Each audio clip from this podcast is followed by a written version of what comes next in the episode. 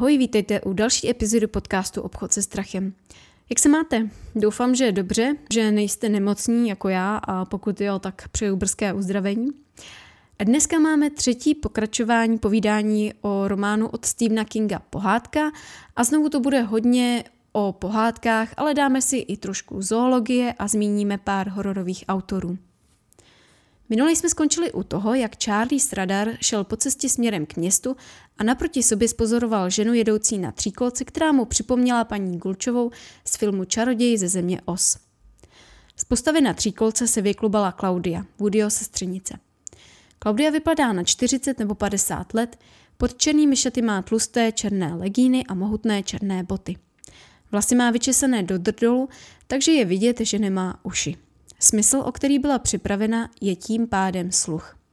Kvůli tomu mluví nahlas a monotónně jako robot. Ani Klaudia neví známky šediviny a bydlí v chatrně vyhlížejícím domku ze dřeva a plechu a Charlie si znovu vzpomene na tři prasátka. Já musím říct, že se mi tahle postava líbila asi nejvíc ze všech obyvatel Empisu, protože je zároveň velká, silná ženská s prořízlou pusou, vyrábí si vlastní šípy a tak, taková drsňačka ale zároveň vyrábí vlastní mastičky a umí být i pečující. Zkrátka mi byla hodně sympatická a moc jsem si scény s ní užívala. Claudia Charlie mu vysvětlí, co a jak má udělat, aby dostal radar ke kouzelným hodinám a řekne mu, aby si to všechno napsal. Dá mu sebou nějaké jídlo a taky mu půjčí svou tříkolku, aby na ní vezl radar. Pak se spolu dívají na oblohu, která se zbarvila do krásného prosklového odstínu.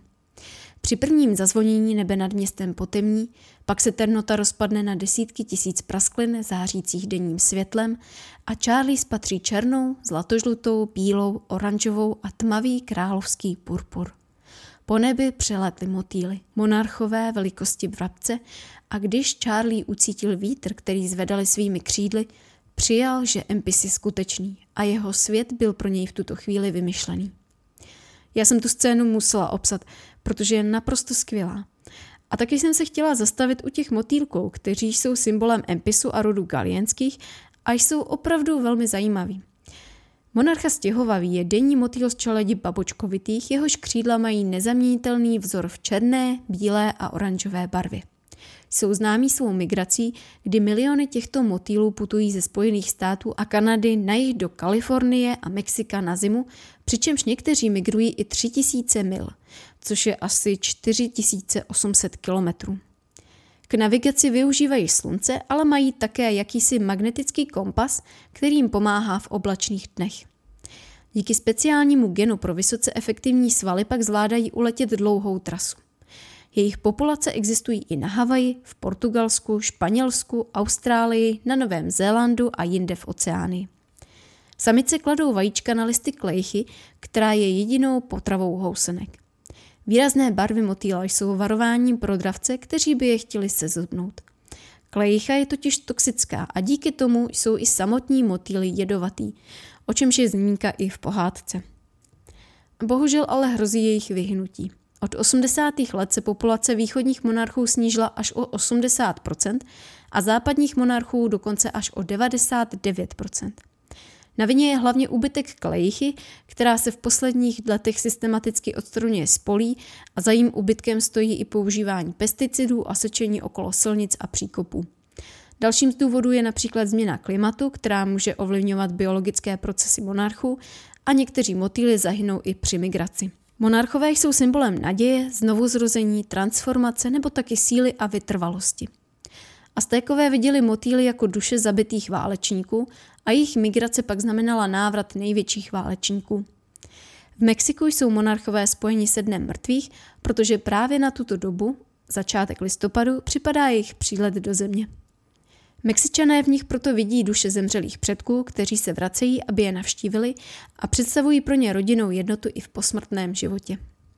Tento význam převládá i v řecké, egyptské, indické, ruské a irské kultuře.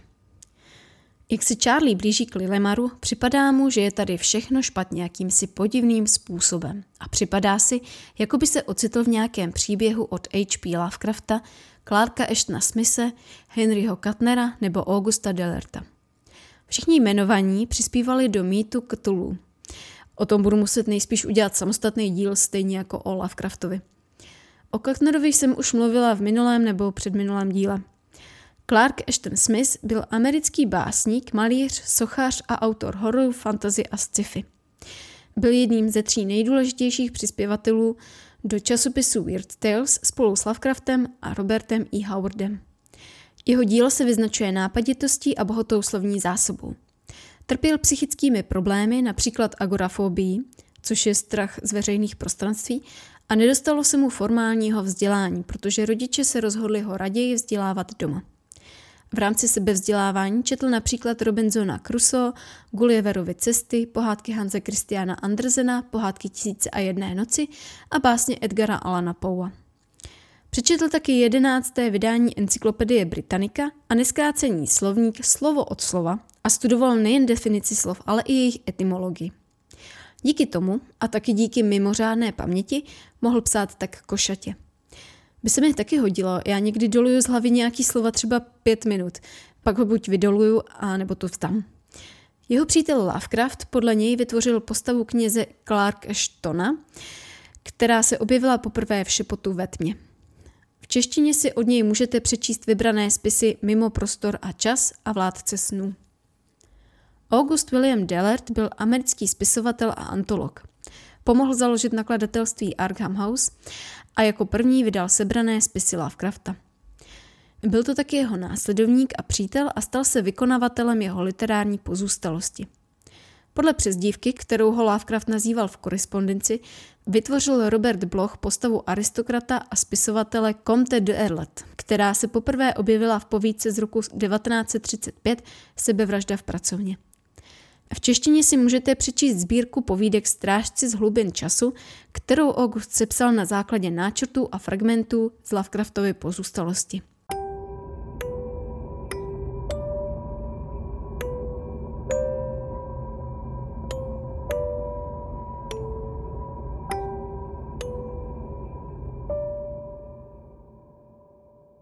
Charlie se dostane za brány do města Lilimar a tam poprvé spatří obrní Hanu, počká až odejde na oběd a pak s radar pokračuje k hodinám. Ještě předtím ale nahlédne do bazénku, ve kterém najde mrtvou mořskou panu. Pane bože, to je Ariel, pomyslí si. A protože už jsme tu probrali tolik pohádek, tak malou mořskou vílu přece nemůžeme vynechat. Malá mořská víla je dánská pohádka od Hanse Christiana Andersena, poprvé publikovaná roku 1837. V této pohádce nemá malá mořská víla žádné jméno, ale pro zjednodušení můžeme říkat, já nevím, třeba Ariel? No takže Ariel žije v podmořském království se svým otcem králem, babičkou a pěti staršími sestrami, kdy všechny sestry se narodily vždycky rok po sobě. Narodila se první, za rok druhá, za další rok třetí a tak dál. Rozumíme si. Když mořská víla dosahne 15 let, je jí dovoleno vyplavat nad hladinu a podívat se na svět tam nahoře. Jak její sestry postupně stárnou a vyplouvají na povrch, Ariel chce, aby jí o světě lidí vyprávěli. Když přijde řada na ní, vypluje a sleduje oslavu narozenin hezkého prince, do kterého se samozřejmě zamiluje. Pak nastane bouře, loď se potopí a Ariel prince zachrání před utonotím. Vynese prince v bezvědomí na břeh a nechá ho poblíž chrámu, kde ho najde dívka z chrámu. Ariel je smutná, protože by chtěla být s princem a ptá se babičky, jestli lidé můžou žít navždy. Babička jí vysvětlí, že lidé nežijí tak dlouho jako mořské pany, což je asi 300 let, ale mají věčné duše, které žijí dál v nebi, zatímco z mořských panen se po smrti stane mořská pěna a přestanou existovat. Ariel se vydá za mořskou čarodějnicí, aby jí pomohla a ta jí dá lektvar, po kterém bude mít místo ocasu nohy, výměnou za její nádherný hlas. Proto jí vyřízne jazyk. Čarodějnice varuje Ariel, že jakmile se stane člověkem, už nikdy nebude moct být mořskou panou a vrátit se do moře. Po pozření lektvaru bude mít pocit, jako by její tělo probodával meč a až do smrti bude mít pocit, jako by chodila po ostrých nožích, které jí probodávají nohy. Za to ale na svých nových nohou bude moct tančit jako žádný člověk před ní. Další háček je, že aby Ariel získala duši, musí se do ní princ zamilovat a oženit se s ní. Jinak za úsvitu poté, co si princ vezme někoho jiného, Ariel zemře a promění se v mořskou pěnu. Teda zajímalo by mě, co to bylo za borce, když kvůli němu byla ochotná tohle všechno podstoupit. Kdyby mě někdo řekl, můžeš mít toho chlapa, ale za prvé vyhříznutí jazyk, jo, jo, jo, dobrý, už dál nemluv, já si koupím křečka nebo tak. Ale Ariel nic nezastaví. A tak plave do blízkosti hradu, kde vypije lektvar, vystoupí z moře a bolestí omdlí nahá na břehu. Najde ji princ, který je němou kráskou okouzlen. Hlavně ji rád sleduje, jak tančí a ona pro něj tančí ráda, přestože jí to způsobuje strašné bolesti. Tráví spolu hodně času. Ariel ho v mužských šatech doprovází na výletech a prince jí se vším svěřuje. Ale bohužel krásná, němá, milá Ariel zůstane ve friendzone. Nechápu proč. A princ je zamilovaný do dívky z chrámu, kterou viděl jako první potom, co se probral na břehu. A sice ji vůbec nezná, ale je přesvědčený, že mu zachránila život. Tahle dívka je shodou okolností princezna, se kterou mu rodiče domluvili sňatek. Takže se na nic nečeká a chystá se veselka. Princ s princeznou oslavují svůj sňatek na lodi. Ariel je zdrcená, ale dostane druhou šanci, když z moře vyplavou její sestry a dají jí dýku, kterou dostali od čarodějnice výměnou za své krásné dlouhé vlasy. Pokud Ariel s její pomocí zabije prince a jeho krev nechá stéct na své nohy, stane se znovu mořskou panou. Její utrpení skončí a bude žít znovu se svou rodinou. Ona se ale nemůže přimět to udělat, když prince uvidí spát v obětí s novou manželkou a proto za úsvětu hodí dýku do vody a pak za ní sama skočí. Její tělo se promění v mořskou pěnu, ale místo toho, aby přestala existovat, cítí teplé slunce a zjistí, že díky své oběti se stala dcerou vzduchu. Setká se se svými novými sestrami, které jí řeknou, že když bude 300 let pomáhat lidem, získá nesmrtelnou duši. Za každé hodné dítě se doba její služby o rok zkrátí, ale pokud na dítětem bude muset zaplakat, za každou slzu se služba naopak o den prodlouží. Andersen se inspiroval pohádkovou novelou Andin, český Rusalka, od Friedricha de la Motuke, která je taky o vodní víle, která získala duši tím, že se vzala člověka. Na rozdíl od Friedricha ale Andersen nepřipustil, aby získání duše víly záviselo na lásce člověka, protože měl pocit, že to není správně. Malá mořská víla mi přijde jako dost drsná a depresivní pohádka, stejně jako další pohádky od Andersena, třeba Cínový vojáček nebo Malá prodavačka zápalek. Za to, že je hodná, tak Ariel akorát spláče nad vejdělkem, no vlastně dostane nesmrtelnou duši za 300 let práce. To mi nepřijde úplně jako happy end, takže úplně nevím, jaký ponaučení si z toho děti mají vzít. Kingy tady taky zrasoval chudáka, jediný, kdo na ní byl hodnej, tak je Disney.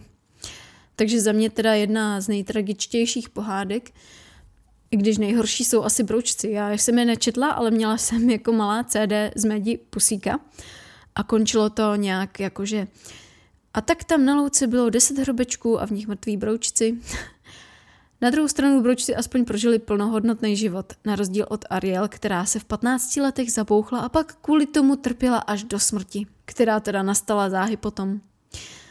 No i když jedno ponaučení by tady bylo, pro jedno kvítí slunce nesvítí. Malá mořská víla byla několikrát adaptována a určitě víte, že v Kodani je její bronzová socha. Co se týče hororů na téma mořských lidí a podobných potvor, tak za zmínku stojí třeba povídka Dagon od H.P. Lovecrafta a zajímavě vypadá i polský bizár jménem Vábení sirén. Později se dozvíme, že empiská mořská pana se jmenovala Elza. Ale já si říkám, Ariel nebo Elza, Malá mořská víla nebo Ledový království, to je fuk. Jediný, co se z Malé mořské víly propsalo do pohádky, je zpěv.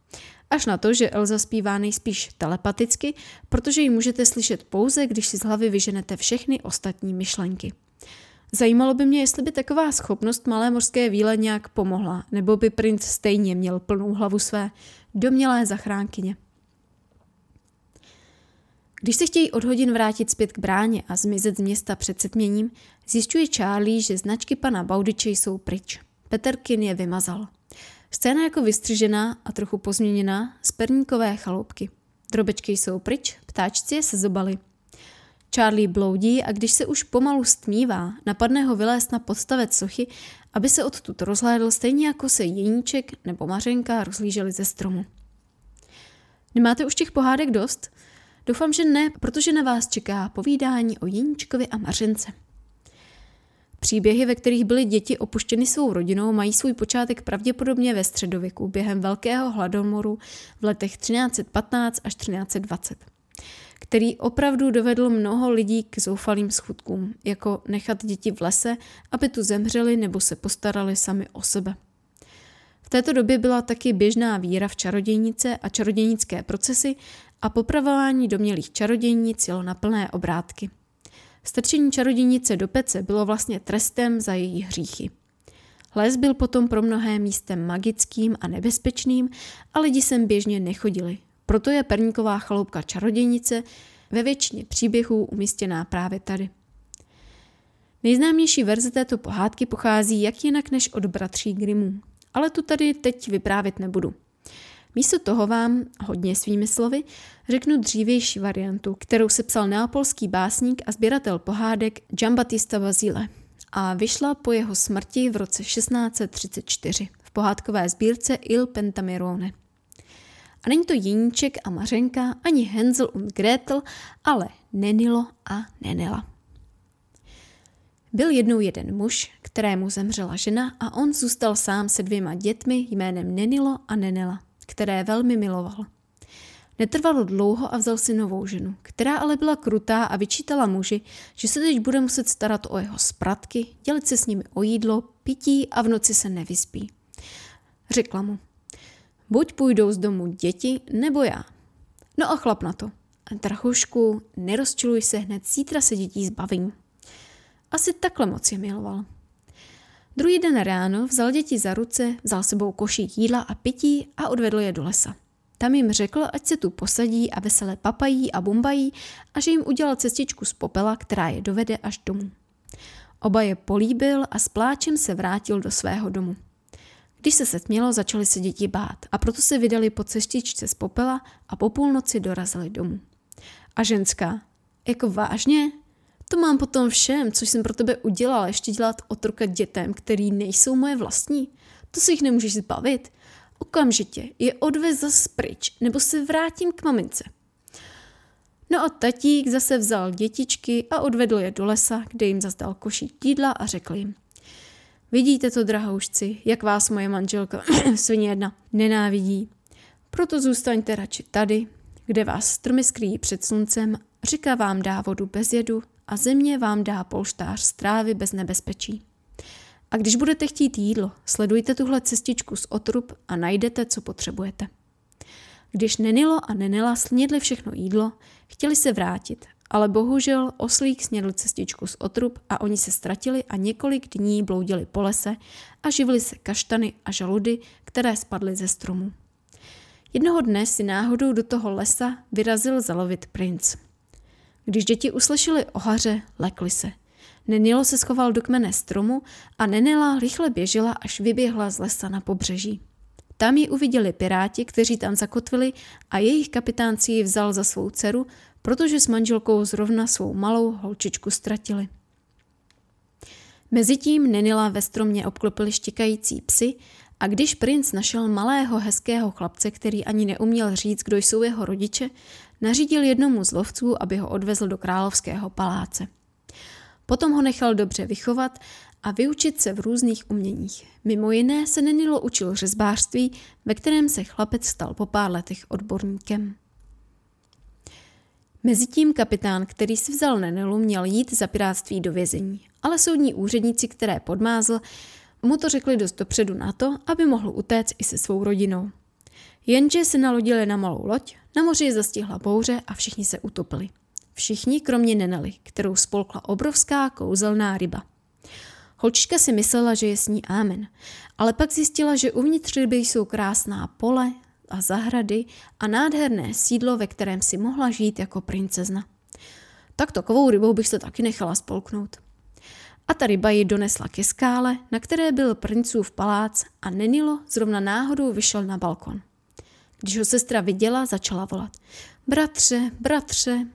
Do překladu toho, co volala, se radši pouštět nebudu, ale podstata je ta, že chtěla být s ním a nehnít v rybě, jak když to byla luxusně vybavená ryba. Jenže bráška si toho nevšiml Za to její volání uslyšel princ a začal se hned shánět potom, odkud to jde. Zjistil, že to jde od ryby, kterou nechal vytáhnout z vody a znovu jasně uslyšel bratře, bratře.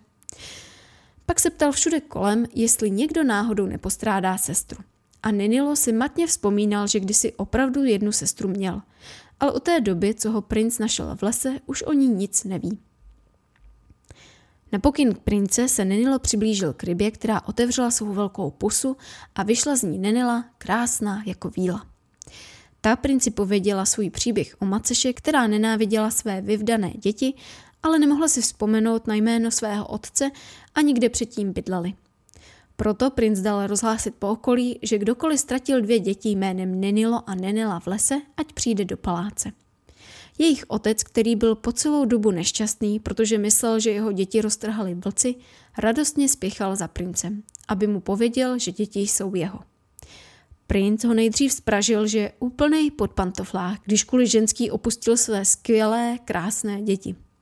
Ale pak ho nechal, aby se s nimi setkal a otec je dlouho objímal a líbal. Princ dal otce obléc jako pána, pak poslal pro jeho ženu, které ukázal Nenila a Nenelu a zeptal se jí, jaký trest by zasloužil člověk, který by těm dvěma ublížil nebo dokonce ohrozil jejich život. Žena odpověděla. Dala bych ho do zavřeného sudu a ten svalila dolů z hory. Tak se stane, řekl princ. Sama jsi nad sebou rozsudek vynesla a teď budeš trpět za to, že jsi tyto krásné děti tak nenáviděla. Potom dal Nenelu za manželku jednomu svému bohatému vazalovi a pro Nenila zas vybral dceru jiného zámožného pána. Dovolil otci, aby se s nimi stýkal, ale nevlastní matka, zavřená v sudu, plakala, dokud nezemřela. Tyjo, tahle pohádka mě teda překvapila. Nebyla tu sice čarodějnice ani perníková chaloupka, ale za to konec byl hodně podobný husopasce. No, bratři Grimové se touhle italskou sbírkou pohádek prý hodně inspirovali. Ale princ teda fakt sympatiák. Klasickou Hansel und Gretel od Grimmů určitě znáte – Možná nevíte, že v roce 1819 tam byla přidaná ještě část, kdy Jeníček s Mařenkou už jdou od čarodějnice, kterou Mařenka upekla a na cestě domů přijdou před velkou řeku, přes kterou je převeze kachna. Mě o žádný kachně aspoň doma nevyprávěli a za mě je to i celkem zbytečná část vyprávění. V téhle verzi, když se děti vrací k otci, najdou ho v chalupě samotného, protože žena mezi tím zemřela. Tady by se hodilo zakončení, na každou svini se vaří voda. Anglická verze Níčka a Mařenky se jmenuje Johnny and Grizzle. A tady je to otec, kdo vymyslí, že děti odvede do lesa s tím, že buď se jich tam někdo ujme, nebo umřou, a kdyby zůstali doma, bylo by to buď oni nebo rodiče. A kdyby umřeli rodiče, tak by se děti museli postarat sami o sebe a stejně by nejspíš umřeli. Což na druhou stranu dává smysl. A opravdu teda asi takhle to chodilo, což je hrozný a měli bychom být rádi za to, kde a jak žijeme. A dál je to v podstatě totožný s Grimovskou verzí. Jeníček a Mařenka se dočkali spousty temnějších filmových zpracování. Jeníček a Mařenka lovci čarodějnic z roku 2013 je spíš akčňák, ale takový, který bavil i mě. Líbil se mi i film Mařenka a Jeníček v lese hrůzy z roku 2020. Navíc tam hraje Sofia Lillis neboli Beverly Marsh. A co jsem neviděla, ale je to na námět Perníkové chaloupky a podle popisu to zní zajímavě, je jeho korejský film. A teď to přečtu tak, jak to vidím, takže nejspíš úplně blbě. Heniel Gva Geuretel. Tak,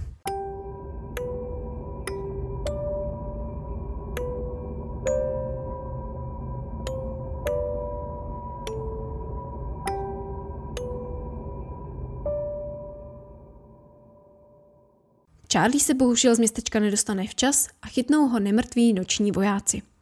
Jeden z nich pošeptá Charliemu, kde pak chlapečku, přišel si do Lilie bez pozvání a taky tady zůstaneš. A mě tak napadlo, jaký má Lilie význam v květomluvě. A je to tradičně čistota a stejně jako u monarchů obnovení. Noční vojáci Charlieho zavřou do vězení, kterému se říká hluboký malín. A máme tady další pohádku. Znáte Maid Malin? Já jsem o ní doteď neslyšela. Poprvé byla tato pohádka publikována v roce 1845 Karlem Millenhofem jako Jungfer Malín. A odtud si příběh vypůjčili bratři Grimové, kteří ho ve výrazně pozměněné verzi publikovali v roce 1850 jako Jungfrau Malín. I tuhle pohádku vám tu stručně odvyprávím. Syn krále se zamiluje do dcery jiného krále, krásné princezny, které říkají pana Malín. Princ požádá jejího otce o její ruku, ale ten odmítne, protože už jí vyhlédl jiného ženicha. Protože ale jejich láska byla vzájemná, pana Malín řekla otci, že si nevezme nikoho jiného. Krále to naštvalo a nechal postavit temnou věž, do které se neměl dostat ani paprsek slunečního nebo měsíčního světla. Dost krutý. Pak jí řekl, že tam bude zavřená sedm let a po jejich uplynutí přijde zjistit, jestli si to rozmyslela. Dostala jídlo a pití na těch sedm let. To by mě fakt zajímalo, jaký to bylo jídlo, že tam celých sedm let vydrželo. Jestli měla celou věž vyloženou konzervama, ale je to pohádka, já vím. Zavřeli tam s ní i chudáka komornou, která se nic nemohla, a tak tam seděli ve tmě a nevěděli, jaká je denní doba a jak dlouho už tam hníjou. Princ často chodil kolem věže a volal je, ale přes zdi věže nebylo nic slyšet. Jak pomalu docházelo jídlo, věděli, že už se sedm let chýlí ke konci a čekali, až je někdo vysvobodí. Ale pořád se nic nedělo, až si pana Malín začínala myslet, že na ní otec zapomněl. Myslím, že skutečnost by byla taková, že jak neměli co dělat, tak by zajídali nudu a snědli si zásoby už za tři roky. Já bych to tak udělala. Protože už jídla opravdu měli jen málo a báli se, že tam vyhladoví, řekla Malín, že musí zkusit udělat díru dosti. Vzala muž na chleba a střídali se ve vyškrabávání malty a po dlouhém namáhání se jim podařilo vyjmout cestí jeden kámen, pak druhý, třetí a po třech dnech uviděli první paprsek světla. Když vykutali dost velkou díru, aby se mohli podívat ven, zjistili, že z královského hradu jsou trosky. Město a vesnice jsou vypálené, pole spustošená a nikde ani živáčka. Dostali se z věže ven, ale nevěděli, kam mají jít. Vydali se hledat jinou zemi, kde by mohli žít, ale nikde nenašli úkryt ani člověka, který by jim dal najíst, takže byli tak hladové, že museli jíst kopřivy. Když po dlouhé době přišli do jiné země, snažili se najít práci, ale všude je odmítali. Pak konečně dorazili do velkého města, kde to zkusili v královském paláci, ale i odtud je vyhodili. Až se jich konečně ujal královský kuchař, který je nechal v kuchyni, aby tu dělali pomocné práce.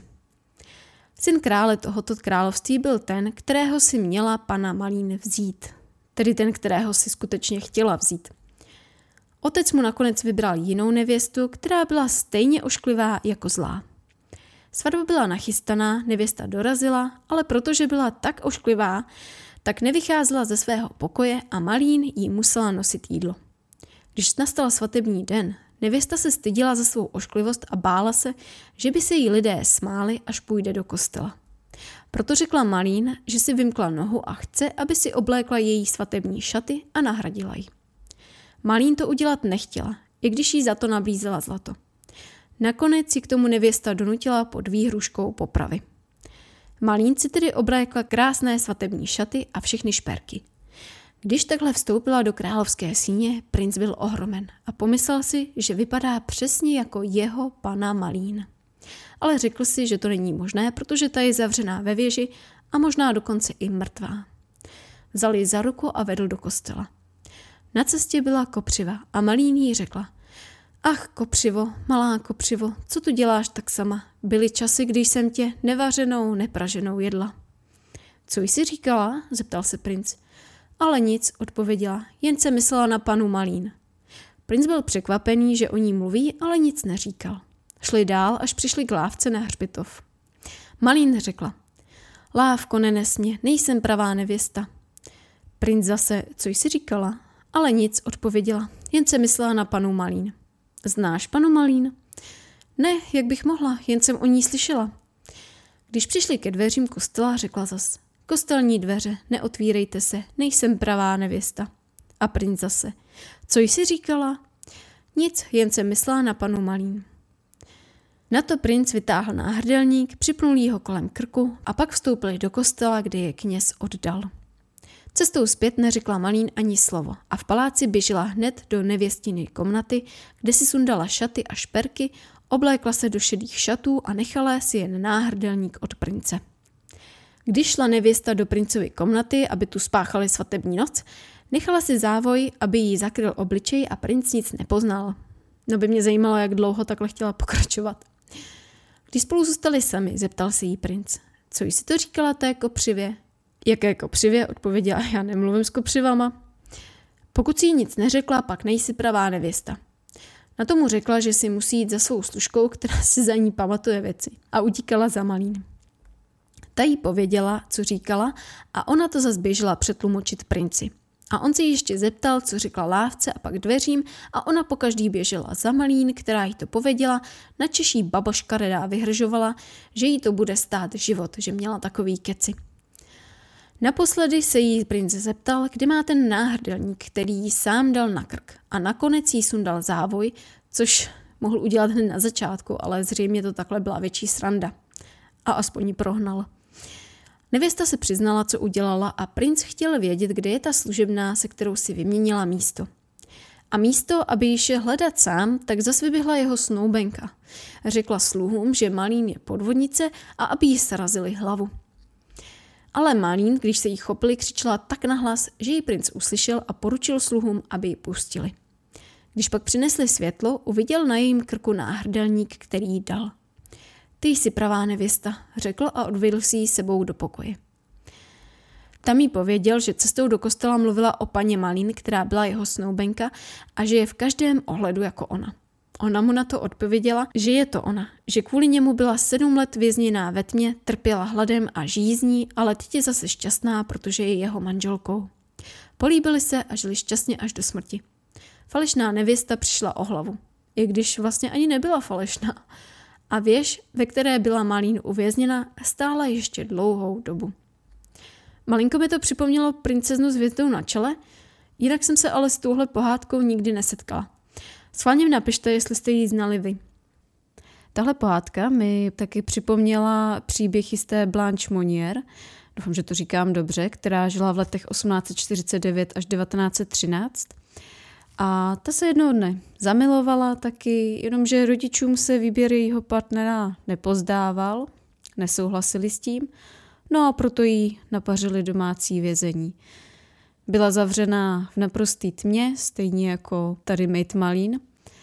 A myslím, že se jí taky chodili ptát, jestli už si to náhodou nerozmyslela, ale Blanche byla natolik, nevím, jestli odolná nebo už zatvrzelá, že odmítala, odmítala a nakonec tam strávila takhle celých 25 let, což muselo být naprosto hrozný.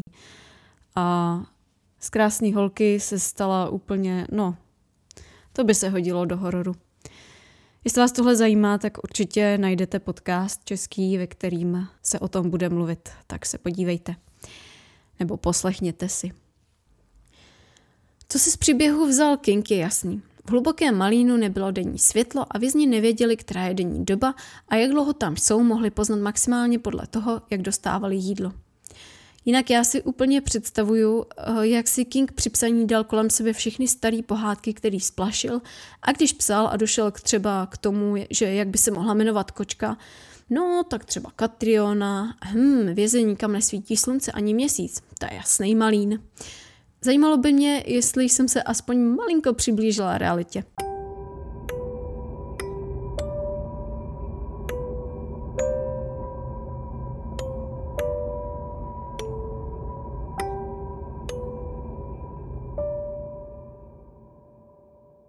Charlie je předveden před nejvyššího lorda Kelina. Cestou zahlédne sochy nahých mužů a žen a jedna z nich drží stvůr s hlavou zakrytou chapadly. Další odkaz na Cthulhu. Kellyn připomíná Charliemu Donalda Sutherlanda, který například teď nedávno stvárnil roli pana Hergina v telefonu pana Hergina. Škoda, že mu nepřipomíná třeba Jamieho Sheridana, který si zahrál v první adaptaci svědectví Randala Flaga, protože podle názoru některých lidí by to mohl být jeho dvojník.